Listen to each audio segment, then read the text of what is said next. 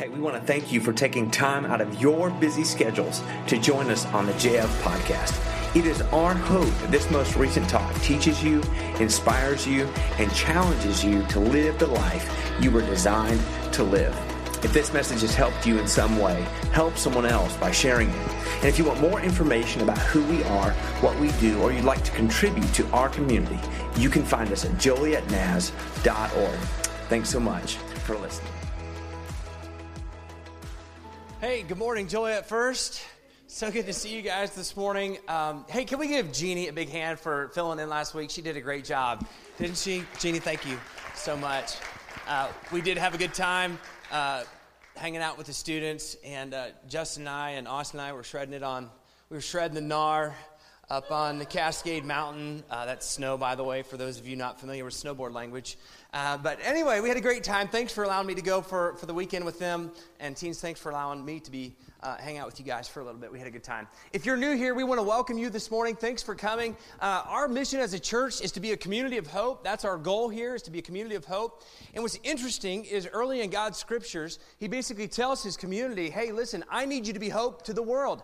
I need you to leave the edges of your field for people in need. And that's kind of been our mission. We've been asking, how can we be the edge to the world around us? And so if you're here, uh, that's kind of our mission here. Our goal is to bring you hope today as well. Listen, there's a reason why you've come. Some of you need hope, some of you need help. We all need hope and help. And I hope this morning uh, this is helpful to you. We are in a series called The Good and Beautiful Life. If you haven't been with us or you've missed us, uh, you can catch up online. I don't have time to rehash the last three, four weeks, uh, but they've been good. Uh, we learned early in the fall, we addressed this idea about the good and beautiful God. Uh, you have beliefs about God that aren't necessarily true, and so we learned all we needed to know about God over the fall. And now that we know the, everything we need to know about God, I say that jokingly, uh, we are now working on our lives because our lives are messy. And so it's been our goal over the last, uh, it's our goal for 12 weeks to address the mess. And if you know people who have messy lives and messy situations, uh, we would ask that you bring them. In fact, next week we're talking about much of what uh, many of us struggle with, which is lying. Uh, looking forward to that conversation.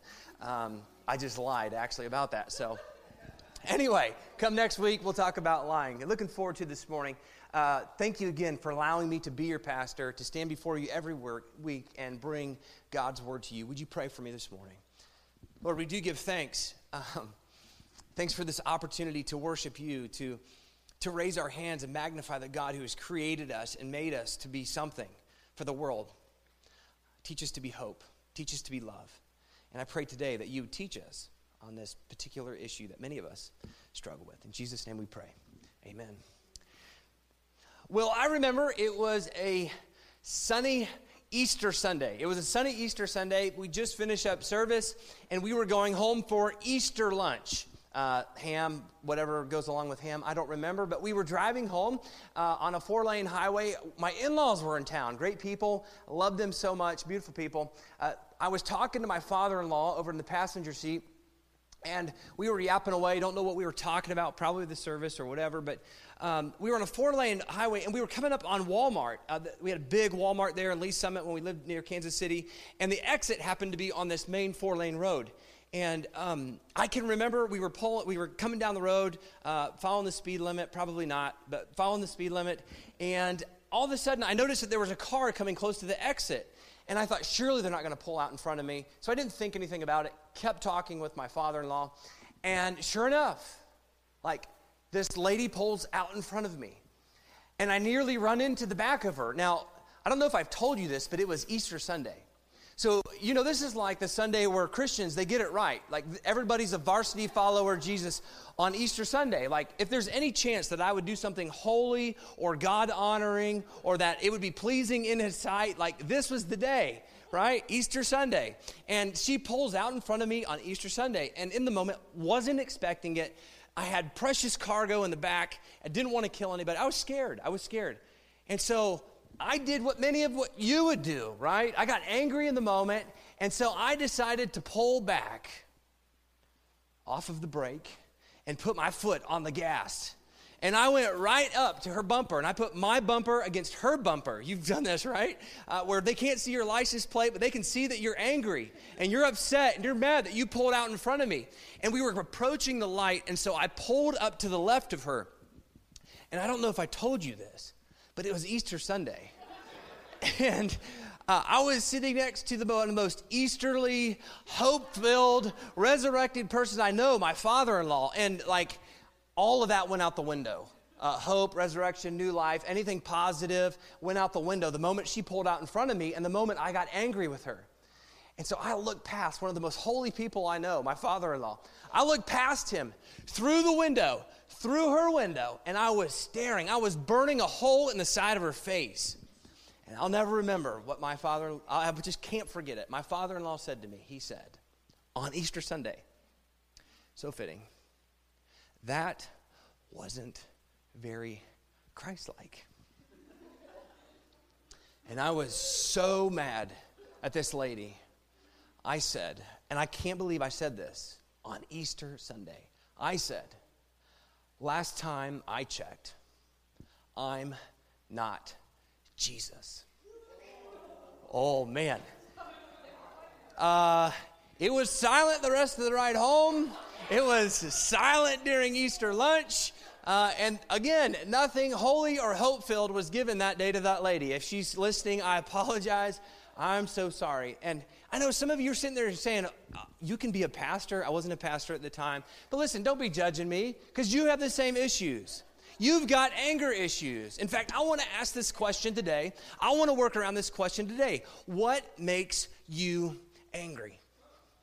In fact, I want you to turn to your neighbor and I want you to answer the first thing that comes to mind. Turn to your neighbor, ask him, What makes you angry? and then fill in the blank.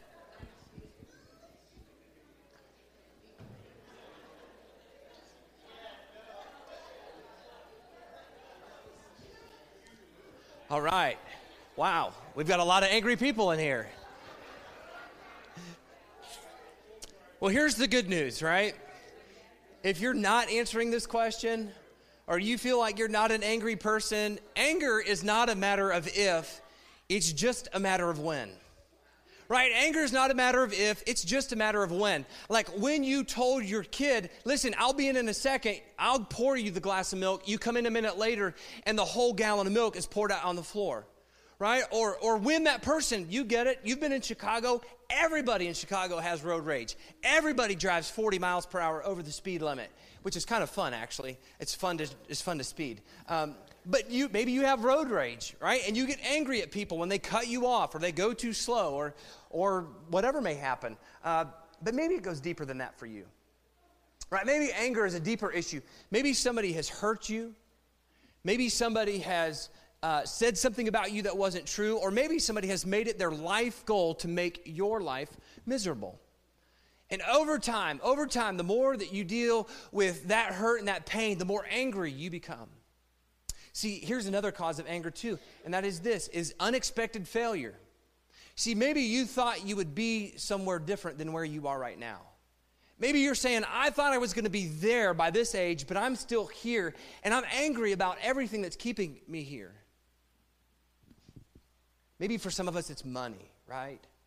Maybe for some of us, we, we have money issues and struggles, and we feel like we can't provide for our family, and we know it's just the simple things that we should be able to provide. And it hurts us because we can't provide, and we look at people who have it all, and we think, man, why can't they share? And we become angry about that. Uh, students and teenagers, or maybe college students, uh, maybe you go to school and there's that one person who seems to be bullying you every time you walk through the door. And at first, it was very hurtful, and you were extremely scared. But over time, the more they do it, the more angry you become about the situation. See, we all have anger issues. And the question I want to ask you today is what makes you angry? And why does it make you angry?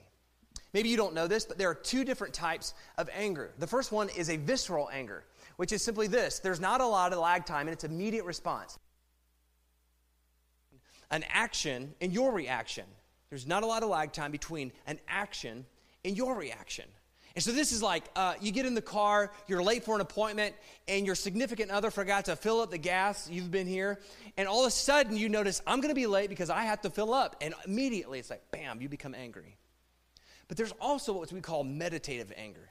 Meditative anger. Now this is the time that uh, the kind of anger that builds up over time. It kind of grows. Again, It's kind of the deeper issues, the people that have hurt you, the, the people that have made your life miserable. These are the people that you become angry with over time. And if you're like me, you stand in the mirror and you practice conversations about what you're going to say to them the next time you see them, right?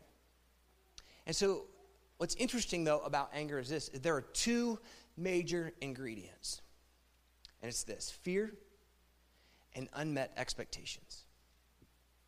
The reason why you get angry the reason why I get angry, just like the lady cut out of me, when she cut out in front of me, I wasn't expecting it. When she did, I was fearful that somebody could have gotten hurt. Fear and unmet expectations are what cause us to be angry. Let me give you an example, right? Some of you have had a bit, uh, an important lunch, whether with, with, a, uh, with a business partner, a friend, or maybe a loved one, or a relationship with a boyfriend or girlfriend, or whatever it was. You were supposed to have lunch at noon. And all of a sudden, it's 1220, and you're sitting in Panera or uh, uh, uh, chicken or whatever your choice is, whatever, uh, you know, Chick fil A, I don't care what it is. You're supposed to be meeting them at 12, and it's 1220. And through that gap of 20 minutes, you go through a wide range of emotions. Everything from worry of what could be wrong with them to irritation of why aren't they here? You see, you begin to fear, right? You think to yourself, well, I bet, I bet if, if it was with so and so, they would be on time. See, when people are late, you feel a lack of respect. By the way, if you're always late, just so you know this, you're disrespecting the people you're meeting with. Uh, that's, that's a handout. That's helpful. That's free. Uh, but if you're late, you're disrespecting the people uh, that you're supposed to meet with. But maybe they're late, you feel disrespected by that. And here's the fear the fear is that if they were with somebody else, they would have been on time. And the fear is you aren't valuable. The fear for you is that you aren't valuable. But there's also an unmet expectation. The expectation was that, hey, we were going to have this long, beautiful lunch where we could talk about life or talk about goals or talk about whatever it was we were going to talk about. And all of a sudden, because they're 20 minutes late, our lunchtime is going to be cut short. And that, that conversation or that experience or even our relationship through that is going to be cut short. And so there's an unmet expectation that you had going into it. And that causes anger. And here's, here's what I know you've had this, right? People will show up late and they get there and then they say this I'm sorry I'm late. I almost forgot we were supposed to meet.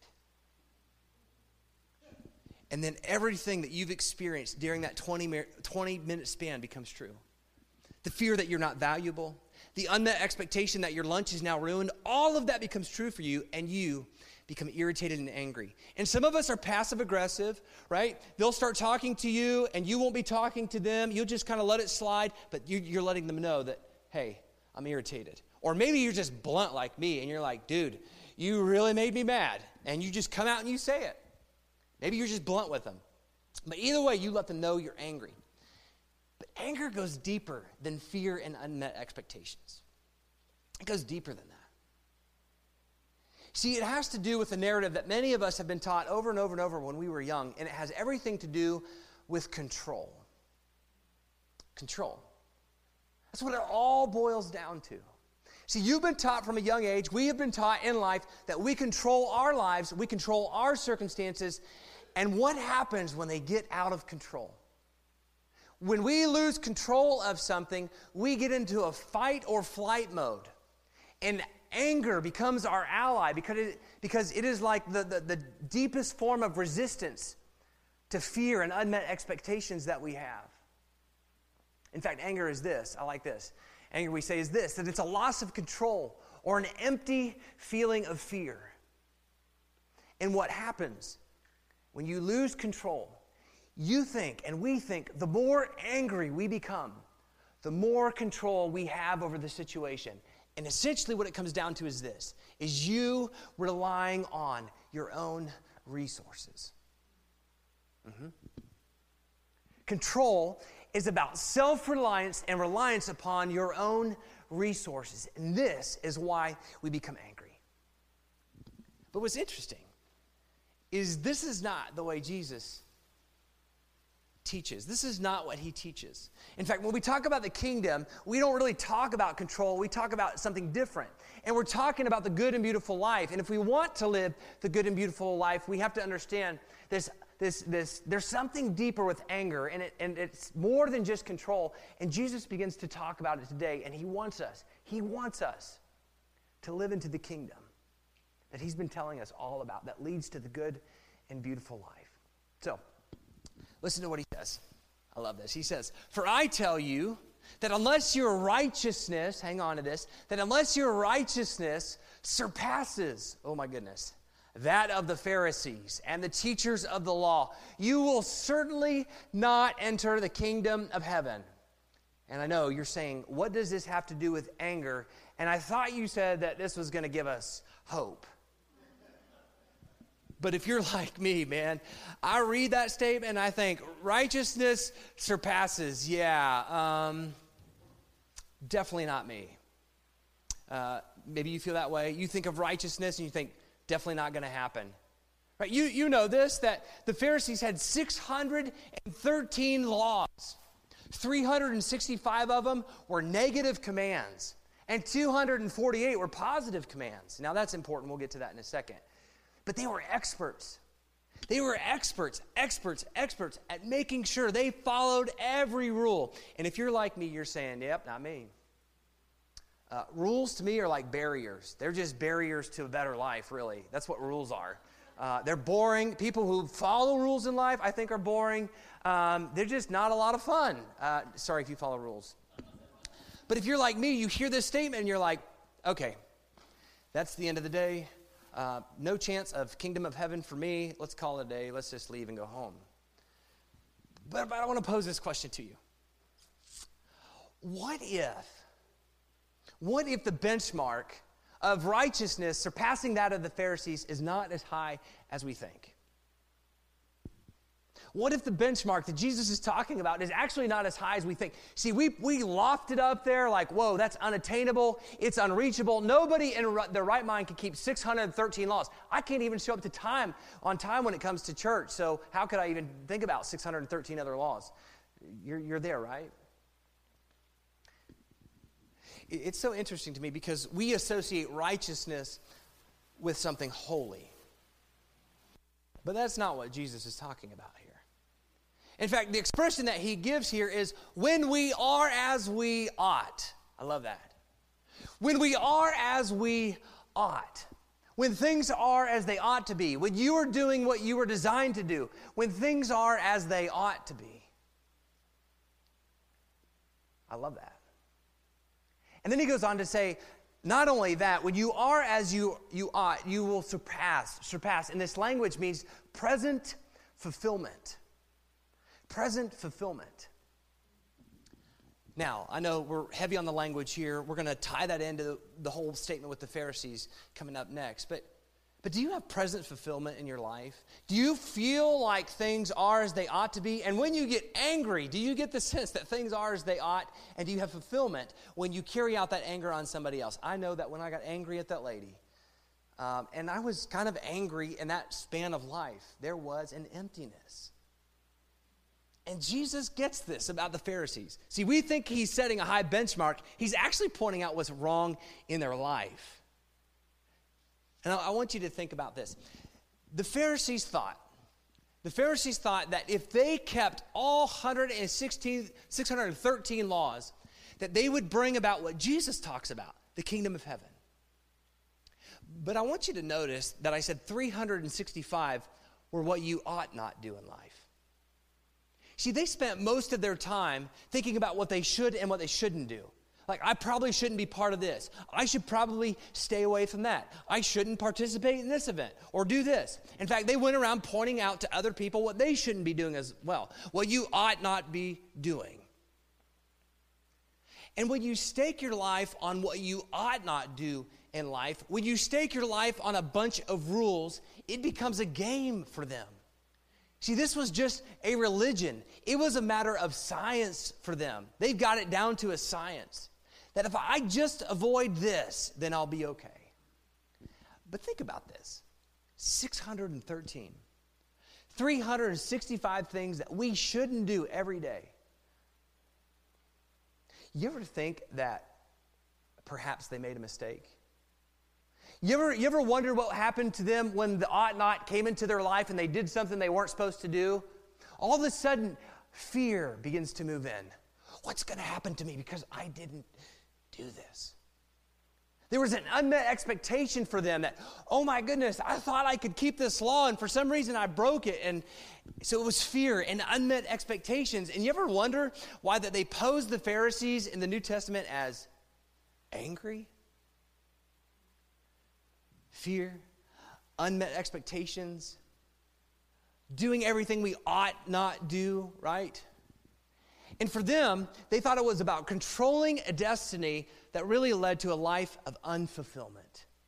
They were empty, and I love what Jesus says. You look beautiful on the outside, but you are a bunch of whitewashed tombs. You think I speak harsh to you? Hang out with Jesus for a few days. You're a bunch of whitewashed tombs. You look beautiful on the outside, but you are empty and get it, right? Surpass, unfulfilled in your current life. So Jesus says, let's, let's take it a step further. Let's take it one more step. You see, the benchmark really isn't that high. In fact, here's what I need you to know is that you have heard that it was said to the people long ago, you shall not murder. But I say to you, if anyone, if any one of you is, oh, here's the word, angry. If you are angry with a brother or sister, you will be subject to judgment. Jesus says, You've heard, don't murder, but if you murder, you'll be subject to judgment. He then goes on to say, If you are angry, if you're angry with a brother or sister, it's not just about murder. If you're angry with them, you will be subject to judgment. Now, I don't know if you know this, and I don't know if this is relevant, but Jesus is throwing shade on the Pharisees at this point. He's saying, Listen, congratulations. You don't murder people. Good job, guys. Wonderful. Externally, you don't murder people. Great job. You see, murder is just an external action, but anger is the internal emotion of murder. You ever think about that? You ever wonder why people murder other people? You say, well, what got into their mind? Anger. Murder is just the external result of an internal emotion, which is anger. And so that's exactly what Jesus is saying when he says we've got to go above the benchmark of where the Pharisees are because they're just addressing the external issue and really it's about an internal issue. And we have to start with the heart. We have to start with the heart, and here's why. Here's why. The reason why we feel unfulfilled in life, the reason why we feel like, oh, something ought not be, or we feel like we aren't as we should be, or we feel like there's unmet expectations or fear in life results with this very issue. And Jesus says, if you're angry with people, you'll be subject to judgment. Now, I got to take you deeper, right? This is what's so fun about studying what Jesus has to say. We often associate judgment with God sitting on a throne with this big old scepter, and we stand before him, and he tells us how bad we are, then taps us on the head, and we're all damned and doomed to hell for life. We, that's how we perceive judgment at times. But Jesus says this. It's interesting. He says, if you are angry with a brother or sister, he doesn't say you will be subject to judgment. He says you will be subject to estrangement. Estrangement. You ever had somebody break up with you? You ever had somebody walk out on you? You ever had somebody that you cared deeply for, who you loved, who you invested your entire life in, all of a sudden say, I want nothing to do with this relationship anymore? And you remember that relationship kind of gave you a sense of fulfillment. You felt like life is as it ought to be. We are as we ought when this relationship is going. But the moment you remember when they said, We're done, or I don't want to see you, in that moment, suddenly something was ripped out of your soul and there was an emptiness there. There was a, a lack of f- fulfillment in your life. There was a void in your life. And when that person was gone, there was a piece of you that was gone as well. And this is what Jesus is saying. When we are angry with people, when we are angry with others, you're not killing them, you're only killing you. There's a void in your life. And I love it because Jesus says, I need you to go deeper. I need your righteousness to surpass that of the Pharisees. When we are as we ought, when we don't get angry with people, there is a pre- present fulfillment in life that you will begin to experience. And for some of us, the reason why we have that void or we feel like we are as we not ought be is because anger, fear, unmet expectations, and lack of control control our lives. And so for Jesus, again, it goes deeper. It's a heart issue. And so he says, I need to move you from fear and control into trust. That's what I need you to hear. That we move from fear and control to trust. People who are angry always, I love this, always use the words always and never. I'm always alone. It's never fair to me. I always need to be perfect.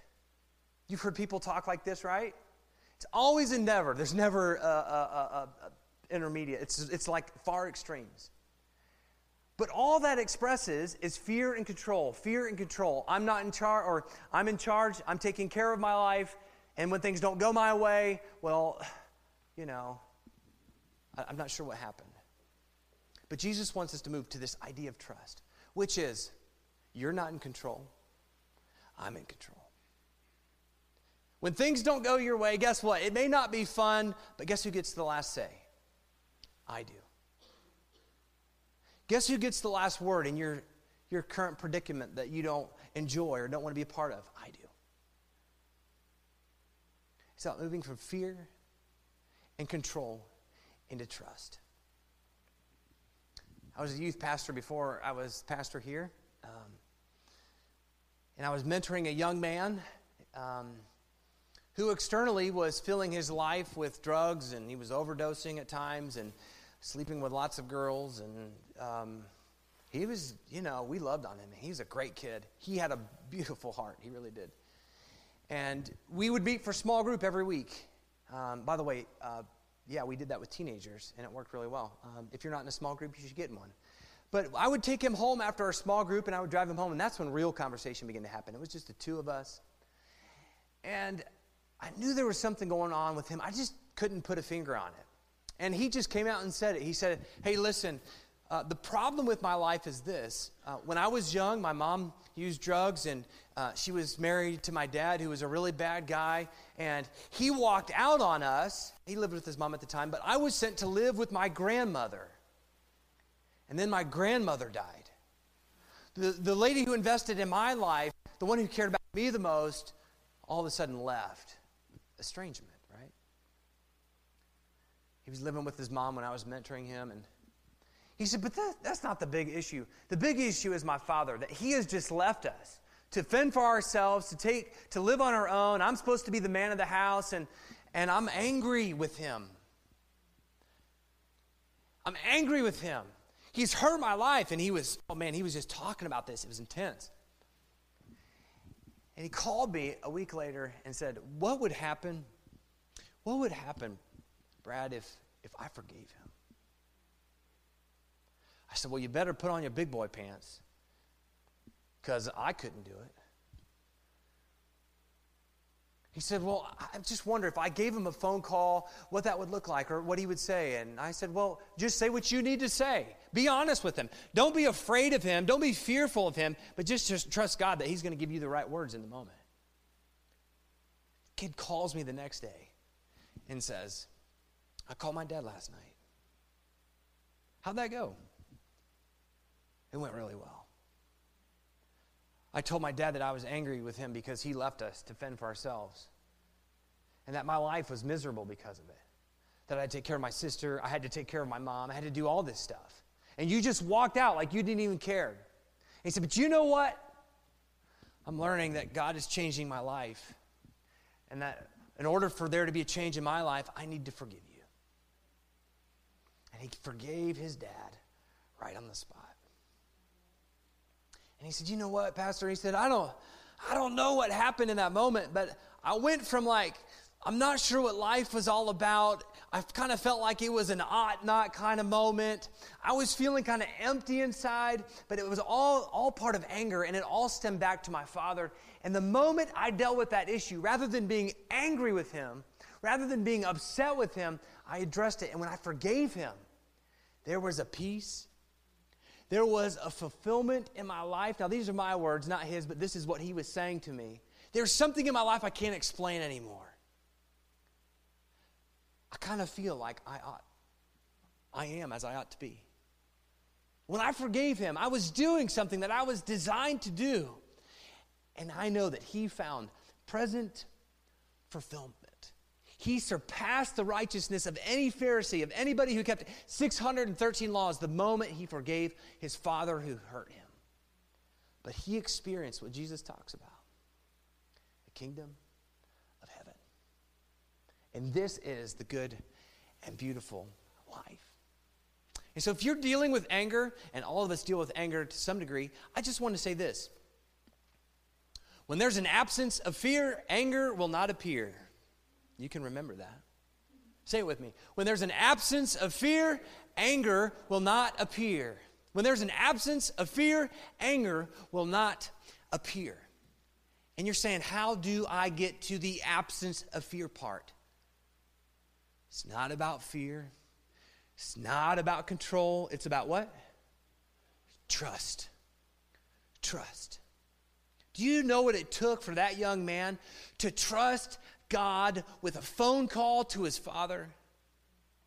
Some of you can't even look at your own parents in the face and talk to them. Imagine a 16 year old boy calling his dad. Imagine the amount of trust that took. Can I just invite you on this journey? That if you want to live the good and beautiful life, if you no longer want to be angry with other people, it's about trusting God with every situation of your life. Every situation of your life. As long as you try to control it, you will always be angry. Don't buy into that. There's enough angry people in this world to go around. But there are not enough people who live a good and beautiful life to go around. So be the, be the example. Be the love that somebody else needs this week. So here's what I need you to do. Two things this week. I need you to answer the question what makes me angry? Man, grab a cup of coffee, sit down, and just immediately what comes to mind what makes me angry? Write it down. And then we ask the question why does that make me angry? Why does it make me angry? And then I want you to do something that many of us struggle to do, and that is participate in what we call the Sabbath life, or just take a Sabbath. For some of you, it may be taking a nap. For some of you, it may be taking a walk this week. Whatever it is, carve out a piece of time just for you where you get rejuvenated and you get rest. I don't know. Maybe for you, it's going to the gym. Maybe for you, it's uh, uh, linking up with somebody and just talking about things that you're struggling with. I don't know what Sabbath is for you, but whatever will rejuvenate you and give you life, do it this week. Participate in Sabbath, and here's why Sabbath is about releasing all control, and it's about trusting in God. God is the one who made Sabbath for us, not us for Sabbath. So it's about a relation, it's a relational thing of trusting God that He could give us rest, that He could give us peace. So, why are you angry? What makes you angry? And take a Sabbath this week. Let me pray for us.